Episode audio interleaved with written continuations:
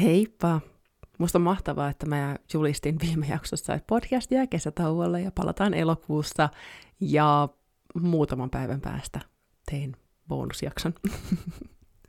Mutta meillä on tärkeä hetki, tärkeä kohta, joten oli hyvin luontaista tehdä pieni bonusjakso. Um, Tämä on osittain uudelleen julkaisu, koska hmm, tuttu, ajankohtainen, vanha, mutta uusi. Nimittäin just nyt on ilmestynyt Lupa loistaa kirjan äänikirjaversio. Ja tämä jotenkin on äh, niin siisti. niin siistiä. Mä ajattelin, että mä kerron vähän, ähm, mistä, mikä, miksi, miksi Lupaloista kirja syntyi silloin aikanaan ja miten, miten tämä prosessi meni, miksi siitä nyt ilmestyy äänikirja. Ja sitten se osuus, mikä on uudelleen julkaisu, niin mä oon tallentanut tuossa reilu vuosi sitten äm, omassa vaatehuoneessa, niin kun mä luin, luin sulle kaksi kappaletta tuosta kirjasta. Niin mä liitän ne tähän.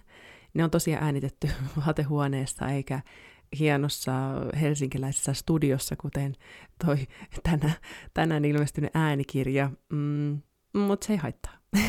se ei haittaa. Mä lupaan, että siinä äänikirjassa, joka on tuolla BookBeatissä ja Storytelissa, Elisa-kirjoissa, Adlibriksessa, niin siellä on ehkä Inasen parempi äänenlaatu. Ehkä. ei sillä ole mitään väliä. Mm, mutta siis, jos olet aiheeseen ihan uusi, niin Lupaloista kirja ilmestyi omakustanteena, äh, eli minun itseni maksamana äh, vuonna 2021, keväällä 2021, kesällä 2021. Eli hän on nyt kaksivuotias tätä äänettäessä. Ja mä kirjoitin sen silloin korona, koronan vuosina. Mm, mulla oli silloin, se tilanne oli se, että, että meillä oli lapset himassa, siis, ja puhun lapset niin, siis meidän nuorimmainen oli syntynyt just silloin, että, että hän oli ihan niin kuin, meillä oli vauvavuosi menossa, ja mä tarvitsin jonkun henkireijän, mä halusin kirjoittaa jotain, ja niinpä mä heräsin, mä aloin heräämään aamuyöllä neljän aikaan kirjoittamaan. Ja se oli niin kuin se hetki, mikä oli mulle. Mä, mä, mä niin kuin, se, se oli niin kuin vaan ja ainoastaan mua varten. Ja mä kirjoitin aluksi itselleni. Mulla oli aina ollut sellainen unelma, että joskus mä kirjoitan kirjan. Ja sitten mä, mä, mä oon kuitenkin monta kertaa vuosien varrella alkanut kirjoittamaan kirjaa ja voin kertoa, että se homma ei toimi. ei ainakaan mulla toiminut se, että nyt minä istun alas ja alan kirjoittamaan kirjaa. Ja nyt tästä syntyy kirja, jonka kronologisessa järjestyksessä kirjoitan. niin ainakaan mulla se prosessi ei toiminut niin. Mä monen monta kertaa menin sellaiseen niin kuin, äh, kunnon umpikujaa itseni kirjoimien ja sanojen kanssa ja jotenkin hävitin sen luovuuden. Ja mitä ton kirjan kanssa kävi, niin mulla oli sellainen olo, että mä kirjoitan nyt vaan itselleni. Mä kirjoitan itselleni. Ja ensimmäinen versio olikin mulle. Ja myös toinen versio oli mulle. Mä kirjoitin kaksi kokonaista kirjaa ennen kuin alkoi syntyä lupaloistaa. Ja mikä se tavallaan se, mikä kasvo sen prosessin aikana, niin se sellainen turhautuminen siihen, että kun mäkin olin tohon mennessä käynyt läpi äm, kaksi tosi isoa loppuun palamista. Ihan valtavan isoja. Ja jos miettii, että mä oon ollut ensimmäisen kohdalla, mitä mä oon ollut, 19-vuotias, koska se on ollut apivuonna. Ihan käsittämätöntä. Että mä oon uuvuttanut itteni niin, niin, niin, niin isolla tavalla, että mä sairastutin itteni psykoosiin. Ja toinen on sitten ollut ihan niin kuin työelämässä, työuupumus. Ja mä en ollut täyttänyt edes 30 vuotta siihen mennessä. Ja mun ympärillä mä näin paljon ihmisiä, jotka kärsi samanlaisista ongelmista. Joko ne oli uuvuttanut itsensä ihan siihen, että ne on niin kuin, joutuu keräilemään itseään, päätyy keräilemään itseään vähän sitten sairaslomalle tai, tai sitten on väsyneitä, on uupuneita, mutta ne vaan niin kuin pahtaa eteenpäin, että niille ei niin kuin vielä ole se keppi katkennut. Ja sitä oli kaikkialla ja mä mietin, että tämä on niin käsittämätöntä, että miten me niin kuin vaan valutaan hukkaan, joten, joten niin kuin jotenkin vaan niin kuin imetään itsemme tyhjiä annetaan itsemme tulla tyhjien imetyksiä. Mä puhuin mun lähipiiri mun ystävien kanssa ja mä jotenkin niin kuin mietin, että miten, mitä mä olin tehnyt, kun me yritettiin miettiä, että mitä tässä niin kuin tehdään. Ja tämän kirjan prosessin kirjoittamisen myötä, niin mä löysin tavallaan niin kuin niitä asioita, mitkä on ne jutut, millä mä oon niin kahteen kertaan, mitkä on ne yhdistävät jutut, millä mä oon saanut itteeni jotenkin niin kuin kasattua takaisin. Koska mä oon niin vannonut, että mä en kolmatta kertaa itseäni enää uuvuta. mä kuuntelen tän, jos mulla tulee vielä sit sellainen jossain vaiheessa elämää, mutta mä jotenkin on päättänyt, että mä en enää koskaan anna itteni mennä siihen tilanteeseen. Ja mitkä ne on ne keinot, millä mä voin palauttaa itteni, aina kun mä huomaan, että hei nyt alkaa voimat loppumaan. Mutta samalla mä myös sukellettiin menneeseen, koska mä mietin, että mikä on saanut mut ylipäätänsä siihen pisteeseen, että mä oon päätynyt siihen, että mä uuvutan itteni. Ja siihen mä löysin ihan valtavan määrän uskomuksia. Ja onko se nyt kuusi, mitkä on, on tuossa kirjassa? Kuusi uskomusta, millä me hävitetään itseämme. Mitä me toistetaan itsellemme, jotta me niin kuin pienennetään, himmennetään sitä omaa valoa.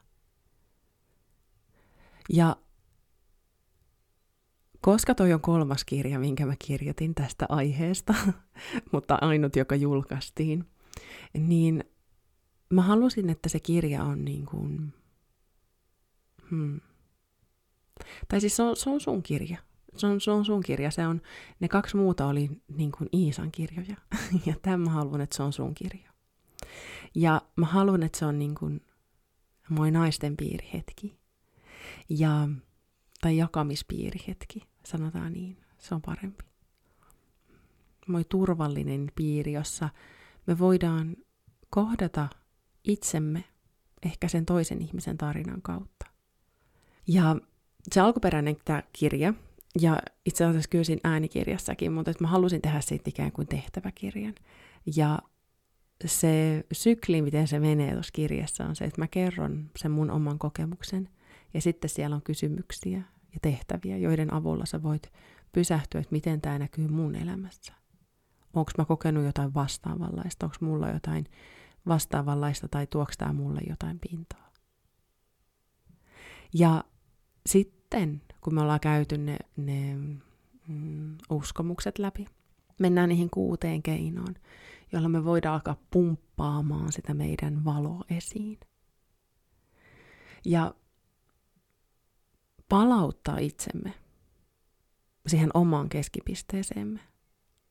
Ja sieltä taas on sitten harjoituksia ja ja niitä keinoja, mitä mä oon itse käyttänyt silloin, kun voimat on vähissä.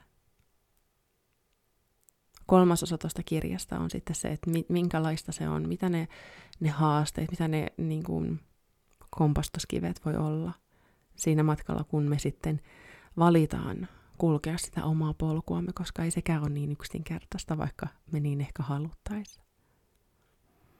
Ja ylipäätänsäkin toi kirja, niin mä toivon, että se on sellainen um, opaskirja tavallaan siihen, kun musta jotenkin tuntuu, että se tulee niin kuin sykleissä, että me muistetaan, että hei, minä, mitä mä, mä kaipaan, mitä, mitkä on ne mun tarpeet. Ja sitten sitten on päästään hyvään, sitten vähän taas itse se huomio omasta hyvinvoinnista hiipuu ja me vähän ruvetaan vajoamaan, vajoamaan. Sitten me taas huomataan, että ei hitto, että mitä, mitä nyt, nyt taas happea itselle.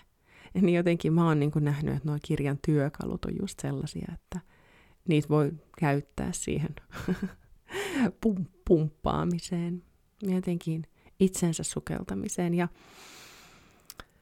kun mä mietin itseäni niissä hetkissä, kun oli uupunut ja väsynyt olo, niin en mä jaksanut lukea mitään. En, en mä jotenkin niin kuin, oh, niin on ollut aivan ihana kuulla, miten ihmiset, jotka on ollut siinä samassa tilanteessa ja kun mä, mistä mä olin silloin ja ottaneet ton kirjan ja sanoneet, että mä jaksoin lukea tämän yhdeltä istumalta. Toi kirja toi ei ole niinku, se ei ole vaikea. Mutta se on aito, se on rehellinen ja mä, se on pieni kirja. Se on pieni kirja, mutta se on aito kirja ja se on rehellinen kirja ja en mä tiedä, että joo. Mä tein sen silloin omakustanteena, kun mulla oli sellainen olo, että mä haluan julkaista tämän nyt. Että mä en halunnut jäädä venaamaan sitä, että mä saisin niin kuin pitchattua sen jälkeen kustantamolle, saatiin venattua heidän julkaisuaikataulua, joten mä päätin vaan, että mä julkaisen sen itse omakustanteena. Mä otan siitä sit erään ja, ja toivon, että se myy. toivon, että saan omani pois, omani pois siitä ja luotan siihen, että ö, ne ihmiset, kenen sen on tarkoitus löytää, niin se löytää. Ja mitä mä oon kuunnellut teidän tarinoita, niin kyllä se on löytänytkin. Ja mä olin vähän jo niin kuin valmis tavallaan sille, että kirjan, että et, et tavallaan niin kuin, että se sellainen niin kuin suurin e, huippu on nähty, niin kuin, koska kirjalla on omat elinkaareensa, se on ihan, ihan luontaista ja loogista, niin se ka- kaikella. Niin voitko kuvitella mun hämmennyksen, kun mä viime vuoden loppupuolella sain viestiä Lind etko, Lindoko ähm, kustantamolta, että he olisi kiinnostuneet julkaisemaan mun kirjan äänikirjana. Ja mä olin vähän silleen, että mikä juttu, mitä hää, vähän sellainen skeptisenä, mutta niin siinä kävi vaan, että tuossa keväällä mä kävin äänittämässä sen ja mä oon jotenkin, kaikki, kaikki se prosessi, kaikki, kaikki miten se meni, yhteistyö heidän kanssa, siis niin jotenkin upeata. Mä oon niin kiitollinen, että Lupa loistaa sai uuden elämän heidän kauttaan. Ja äm, se kirja, mikä on äänikirjana, on hieman päivitetty versio, koska tilanteet mun omalla kohdallani on muuttuneet tässä parissa vuodessa. Mm, tässä alkuperäisessä printtiversiossa, missä mul, mitä mulla on vielä vähän jäljellä, niin puhutaan skitsofrenia-diagnoosista. Mutta mm, tässä kahden vuoden välillä on käynyt ilmi, että se ei ehkä olekaan ihan niin mustavalkoista tai yksinkertaista. Ja mä siinä äänikirjassa kerron siitä, siitä aiheesta lisää. Mm, Mutta se ei poista sitä ydintä. Pieniä muutoksia. Mä oon vähän kattonut jotain hassuja lauseita, koska um, no joo, elämä. Ja sitten samalla näiden kirjojen kanssa niin pitää hyväksyä, että se on niin kuin ajankuva siitä hetkestä. Tämä on ajankuva siitä naisesta, joka oli päättänyt, että mä en anna tämän maailman enää hävittää itseään, mua itseltäni. Mä oon niin kyllästynyt siihen, että mun, mä en saisi olla sellainen kuin mä oon. Ja vähintä, mitä mä voin itselleni antaa, on jotenkin kaivaa itsen itselleni esiin. Niin se nainen on kirjoittanut tuon kirjan suivantuneena myös siitä, että mä en kestä sitä, että me ei olla tässä yksin. Miksi meitä on niin paljon tässä samassa helvetin juoksuhaudassa? M- miten me ollaan päädytty tähän ja oikeastaan miten hemmetissä me päästään täältä pois? Sillä energialla on kirjoitettu lupaloista ja mä jotenkin niin kuin rakastan sitä naista, joka ton on kirjoittanut. Ja niin, itse asiassa mä äänitin yhden jakson sen mun Helsingin reissu, kun mä kävin lukemassa ton kirjan. Niin se oli se jakso, missä mä puhun paniikkikohtauksista. Um, niin oikeasti, kun mä menin Helsingin rautatieasemalle – niin ensimmäinen henkilö, kenen kanssa mä jotenkin niin kuin kohtaan, oli nainen, joka sai paniikkikohtauksen ja joka hän oli vaan niin kuin, että se oli hänen elämänsä ensimmäinen paniikkikohtaus ja mä autoin häntä ottamaan sen vastaan siinä. Mä olin vähän niin kuin sellainen paniikkikohtaus doula. ja kun hän puhui mulle siitä, että hän on vaan niin väsynyt, että hän ei vaan enää jaksaisi. Ja sitten mä meen, ainut syy miksi mä oon siellä Helsingissä, mä meen ja sitten mä istun neljä tuntia kopissa ja luen tuota kirjaa ja mietin samalla, että tämä kirja on sille naiselle. Tämä, että et mä toivon, että se nainen tietää ja mä, mä, mä sanoin hänelle, että hän ei ole yksin. Voi kun hän tietäisi, että hän ei ole yksin. Mutta kirjaa on saatavilla, tätä printtiä, printtiä ää, fyysistä kopiota, niin sitä saa mun verkkokaupasta, sitä saa myös kirjakaupoista. Olisi ihan mahtavaa, jos sä kävisit kirjakaupassa kysymässä, että hei, onko teistä lupa loistaa kirjasta Iisa Heinolan? Ja sitten ne vois tilata sitä, um, koska musta olisi ihanaa saada noin viimeisetkin, viimeisetkin kirjat liikkeelle um, mun verkkokaupasta, jossa käyt tilaamassa, niin mä vuositan sen omin pikkukätösiin sulle, um, laitan sinne vähän rakkautta, ripottelen joukkoon. Ja tosiaan, nyt se uudistettu äänikirja, niin se löytyy BookBeatista, Storytellista, näillä kuukausijäsenyyksillä siis, ja sitten Elisa-kirjoissa ja Adlibrixissä löytyy sitten tämä ihana, ihana, äh, siinä on voikukat tässä uudistuneessa kannessa, koska mä halusin myös uudistaa sen kannen, niin sieltä kustantamon puolella tehtiin aivan make. Se on, käy kattoo, siinä on voikukat monissa eri muodoissaan, koska voikukat on sitkeitä, voikukat on vahvoja ja voikukat on niin hoitavia, rohdoksellisia yrttejä ja sitä paitsi mun mielestä ihan järjettömän kauniita, niin en olisi oikeasti voinut keksiä parempaa symbolia lupaloista kirjan uudistettuun kanteen. Tästä ei tullutkaan nyt mikään pieni, pieni höpöttely, mutta ei se väliä. Nyt mä liitän tähän ton luku, lukuhetken kappaleista kuusi keinoa, eli ollaan siinä tilanteessa, että mitkä ne on ne kuu, että meillä on kuusi keinoa, millä me voidaan alkaa kaivaa sitä meidän valoa ylös, ja, ja niistä mä kaikista kerron lisää, mutta se on mun johdanto siihen, ja samalla mä luen ensimmäisen keinon, joka on pysähdy. Ja siinä esittelen myös mölyn ja rauhan konseptin, minkä monet on tallentanut sydämiinsä. Se on myös sellainen, mitä mä muistutan itselleni tosi tosi usein. Silloin kun lähtee jotenkin ylikuorvittumaan ja ha- häviämään, niin mä muistan, että ah, tämä on möly. Mutta mä laitan sen tähän.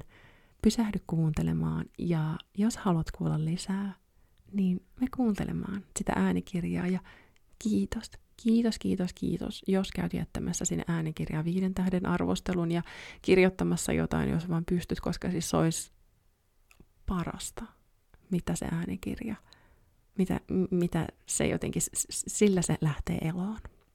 Joten kiitos, jos teet niin. Ja jos sä oot sellainen, että sä haluat lukea fyysistä kopiota, haluat kirjoittaa, annat itsellesi luvan sotkea kirjaan, niin mä lähetän sen sulle. Nyt. Ota itsellesi mukava asento ja pysähdy kuuntelemaan.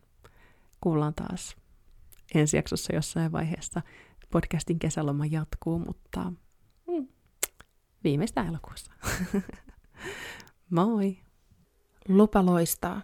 Iisa Heinola. Kuusi keinoa.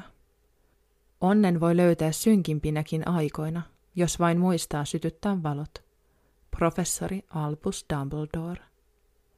Kukaan ei koskaan tule olemaan valmis yhden ihmiselämän aikana.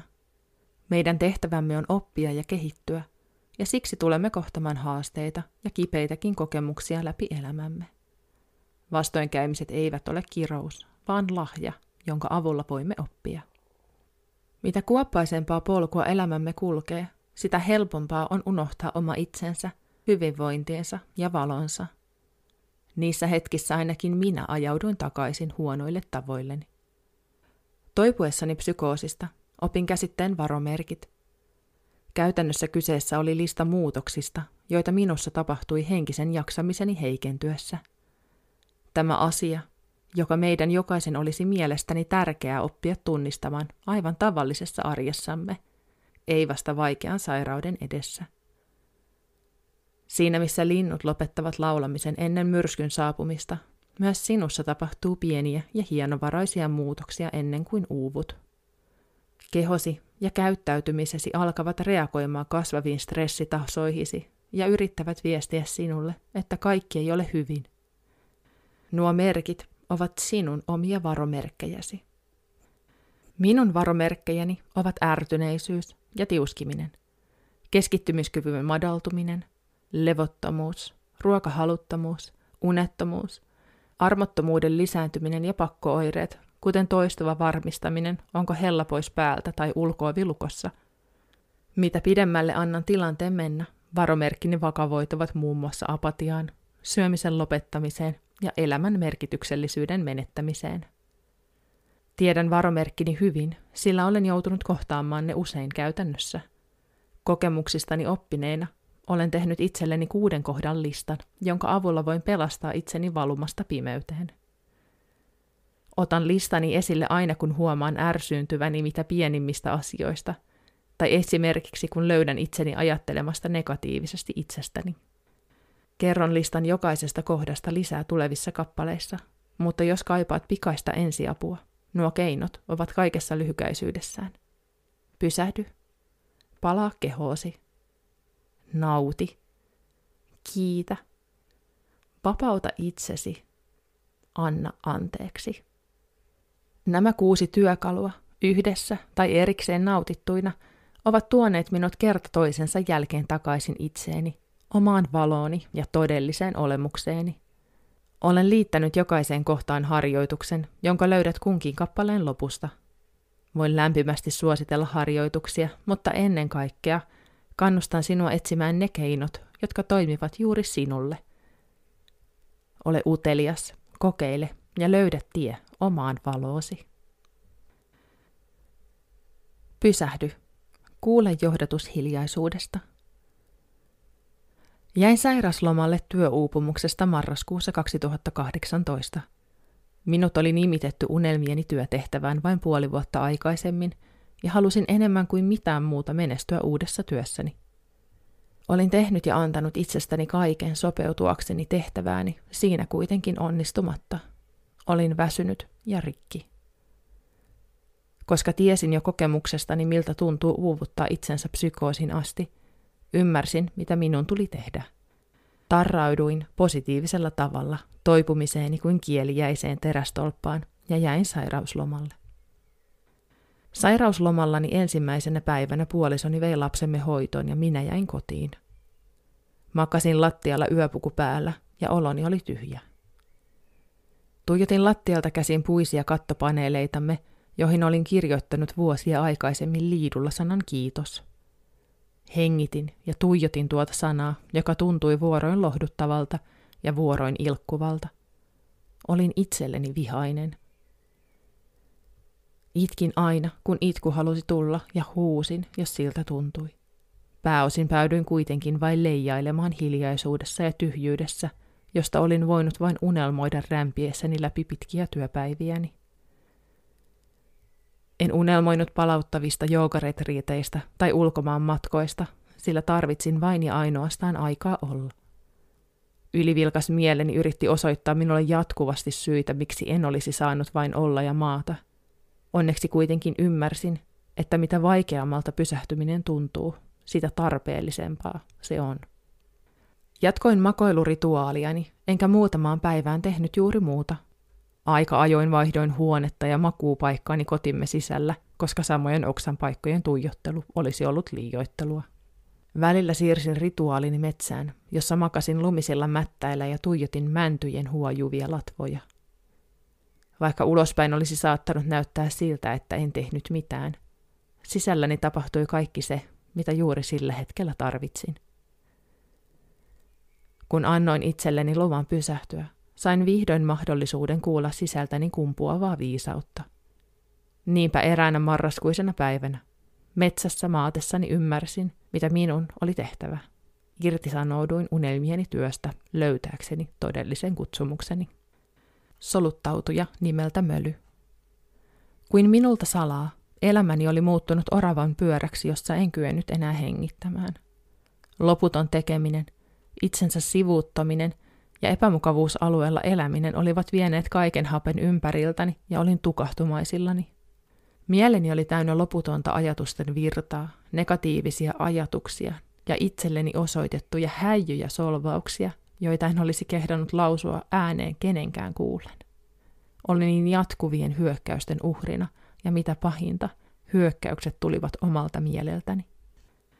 Kun onnistuu löytämään itsensä tilanteesta, jossa pää on räjähtämäisillään sisäisestä vihapuheesta, on hyvä ottaa pieni aikalisä ja pysähtyä huomaamaan, mitä oikein tapahtuu. Koska se, mitä minulle tapahtui, ja tapahtuu yhä joka kerta, kun annan itseni ajautua johonkin minulle epäsuotuisaan tilanteeseen, oli henkinen väliintulo mölyltä. Möly on kuin soluttautuja vihollisjoukoissa. Se ehkä näyttää vaaralliselta, mutta on todellisuudessa tärkein ystävä. On totta, että möly on paha suustaan ja osuu aina kipeimpiin kohtiimme. Minua se haukkuu rumaksi, tyhmäksi ja säälittäväksi pyrkyriksi. Mutta juuri siksi se on niin toimiva. Sillä tavalla se saa meidän huomiomme. Mölyn viesti ei ole sanojen takana, eikä niihin kannata siksi jäädä jumiin. Ylipäätäänkään meidän ei kannattaisi kuunnella suurinta osaa omista ajatuksistamme, jotka pääosin ovat vain kummallisia aivopieruja. Tärkeintä on huomata, milloin möly aktivoituu. Mölyn tehtävä on varoittaa meitä aina, kun astumme vaarallisille alueille. Se käy töihin joka kerta, kun olemme tekemässä itseämme vastaan, sivuuttamassa omaa hyvinvointiamme tai olemme ajautumassa väärille raiteille.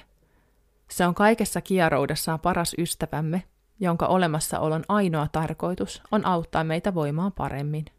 Möly on sinnikäs, eikä se jätä sinua rauhaan ennen kuin muutat suuntaasi. Siihen asti möly on kuin ärsyttävä herätyskello, joka soi liian terävästi ja kerta kerralta kovempaa, mitä useammin päätät painaa torkkupainiketta. Mitä enemmän yrität vältellä mölyn viestejä, sitä kovempaa möly huutaa ja sitä tukalammaksi olosi muuttuu. Kun lopulta havahdut hypnoosistasi ja ymmärrät kaiken pötypuheen alta mölyn todellisen viestin, voit huokaista kiitollisena helpotuksesta ja astua sisään rauhan turvapaikkaasi. Rauha. Sillä sekunnilla, kun havahdut mölyn tärkeään viestiin, astut kuvainnolliseen hissiin, joka vie sinut turvapaikkaasi. Se ei ole fyysinen paikka, kuten turvapaikkani sohvamme nurkkauksessa, johon on painautunut takapuoleni muotoinen kuoppa, vaan henkinen turvasatama, jossa sinua odottaa rauha isolla R-kirjaimella. Siinä missä mölyn toiminta-alueena on pää, rauha asuu sydämessä. Voit laskeutua hänen luokseen koska tahansa, ja jokaisella kerralla rauha ottaa sinut avosylin vastaan. Rauha on koti, paikka, jossa on hyvä olla. Rauhan luona ei tarvitse kuulla mölyn hävyttömiä solvauksia tai marinaa, sillä rauhan luona on läsnä vain sydämen totuus. Kaunis, ihana ja kirkas totuus. Sellainen totuus, jonka tiedät totuudeksi, vaikka kukaan muu ei sitä ymmärtäisi. Rauhan luona saamme vastauksia kysymyksiin, joihin kukaan muu ei voi tietää vastauksia. Kysymyksiin, kuten kuka minä olen – mikä on minulle oikea valinta, mikä on tarkoitukseni ja ne muut vastaavat kysymykset, joihin Google ei voi tietää vastausta. On hassua, miten paljon käytämme aikaa ja resursseja etsien vastauksia itsemme ulkopuolelta, vaikka sisällämme olisi juuri tälläkin hetkellä odottamassa kaikista parhain tietosanakirja, joka tietää oikeat vastaukset kaikkiin niihin kysymyksiin, joihin janoamme eniten vastauksia.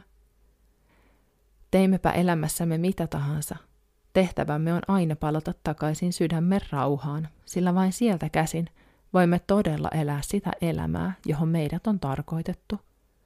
Vain rauhasta käsin voit alkaa tekemään tilaa valollesi. Rauhaan pääsee vain yhtä tietä, ja se tie on hiljainen. Kun havahdut kuulemaan mölyn viestin, tai haluat muuten matkustaa rauhan äärelle, sinun ei tarvitse tehdä muuta kuin sulkea silmäsi, hiljentyä, hengittää – ja antaa tietoisuutesi laskeutua kaiken sen viisauden äärelle, joka sinussa asuu. Rauha on odottamassa sinua juuri tälläkin hetkellä. Nämä kappaleet olivat Iisa Heinolan kirjasta Lupa loistaa, vastu omaan valoosi menneisyyden varjoista.